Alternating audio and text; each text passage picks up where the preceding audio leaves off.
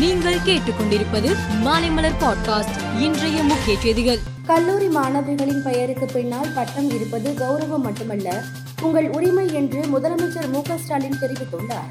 ராணிமேரி கல்லூரியின் நூற்று நான்காவது பட்டமளிப்பு விழாவில் பேசிய அவர் தமிழகத்தை பொறுத்தவரை முதல் மகளிர் கல்லூரி ராணிமேரி கல்லூரிதான் என குறிப்பிட்டுள்ளார். தமிழக பாஜகவில் இருந்து நடிகை காயத்ரி ரகுராமை ஆறு மாதங்களுக்கு சஸ்பெண்ட் செய்து அக்கட்சியின் மாநில தலைவர் அண்ணாமலை அறிவித்துள்ளார்.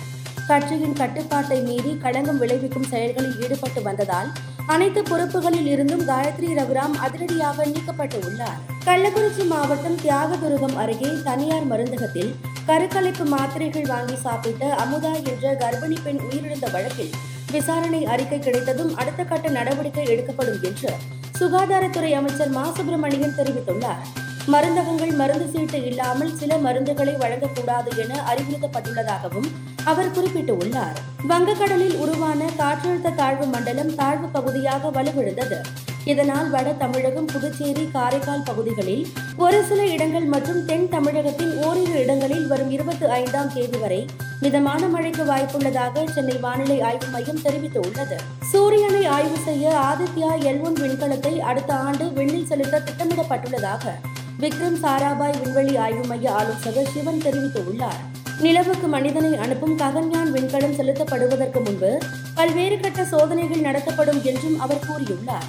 நிலவுக்கு மீண்டும் மனிதர்களை அனுப்ப அமெரிக்காவின் விண்வெளி ஆய்வுக் கழகமான நாசா விண்வெளிக்கு அனுப்பியுள்ள ஓரியன் விண்கலம் பூமியை புகைப்படம் எடுத்து அனுப்பியது. தொடர்ந்து ஐந்து நாட்கள் பயணத்திற்கு பிறகு ஓரியன் விண்கலம் சந்திரனின் சுற்றுவட்ட பாதை அருகே சென்றடைந்து உள்ளது பாகிஸ்தான் இந்தியா இடையே நல்லுறவை விரும்புவதாகவும் ஆனால் இந்தியாவில் பாஜக ஆட்சியில் இருக்கும் போது அது நடக்க வாய்ப்பில்லை என்றும் பாகிஸ்தான் முன்னாள் பிரதமர் இம்ரான்கான் தெரிவித்துள்ளார். இரு நாடுகளுக்கு இடையே வர்த்தகம் நடைபெற்றால் மிகப்பெரிய பொருளாதார நன்மைகள் கிடைக்கும் என்றும் அவர் குறிப்பிட்டுள்ளார். இந்தியா நியூசிலாந்து கிரிக்கெட் அணிகளுக்கு இடையிலான இன்று நடைபெற்ற கடைசி டி டுவெண்டி போட்டியில் முதலில் விளையாடிய நியூசிலாந்து நூற்று அறுபது ரன்களில் சுருண்டது. பின்னர் விளையாடிய இந்திய அணி நான்கு விக்கெட் இழப்பிற்கு எழுபத்து ஐந்து ரன்கள் சேர்த்திருந்த நிலையில் மழையால் ஆட்டம் தடைப்பட்டது. இதனால் போட்டி டையில் முடிந்ததாக அறிவிக்கப்பட்டது. உலகக்கோப்பை கால்பந்து தொடரில் பங்கேற்று உள்ள பெல்ஜியம் அணி வெள்ளை நிற ஜெர்சியுடன் களம் இறங்குகிறது. இந்நிலையில் அதன் காலரில் லவ் என்ற வார்த்தையை பயன்படுத்த ஃபிஃபா தடை விதித்துள்ளது.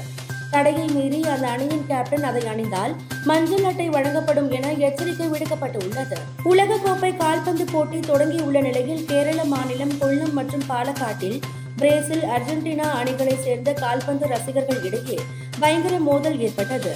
இது தொடர்பாக இருபத்தி இரண்டு பேர் கைது செய்யப்பட்டுள்ளனர். மேலும் செய்திகளுக்கு மாலை மலர் பாட்காஸ்டை பாருங்கள்.